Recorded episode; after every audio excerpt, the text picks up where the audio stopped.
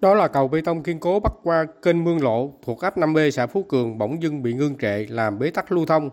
Theo thiết kế, cây cầu này có chiều dài hơn 15 m, ngang 3 m do Ban Quản lý Dự án Đầu tư xây dựng và phát triển quỹ đất huyện Cây Lậy làm chủ đầu tư với nguồn kinh phí gần nửa tỷ đồng nhằm thay thế cây cầu cây đã xuống cấp. Tuy nhiên sau khi thi công phần trụ hai bên cầu, gần 3 tháng qua công trình này bị ngưng trệ, ngưng hoạt động. Nhà thầu rút công nhân khỏi công trường.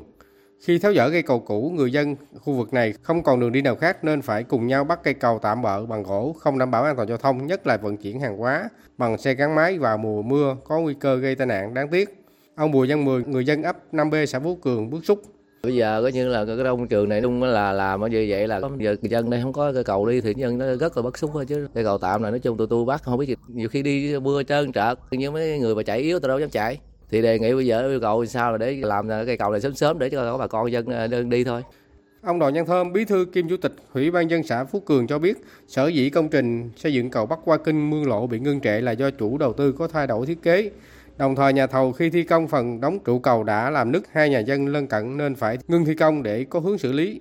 Chính quyền địa phương sẽ có cuộc họp với chủ đầu tư, nhà thầu và hai hộ dân có nhà bị ảnh hưởng để giải quyết sự cố này, tiếp tục thi công sớm hoàn thành công trình phục vụ nhu cầu đi lại của người dân.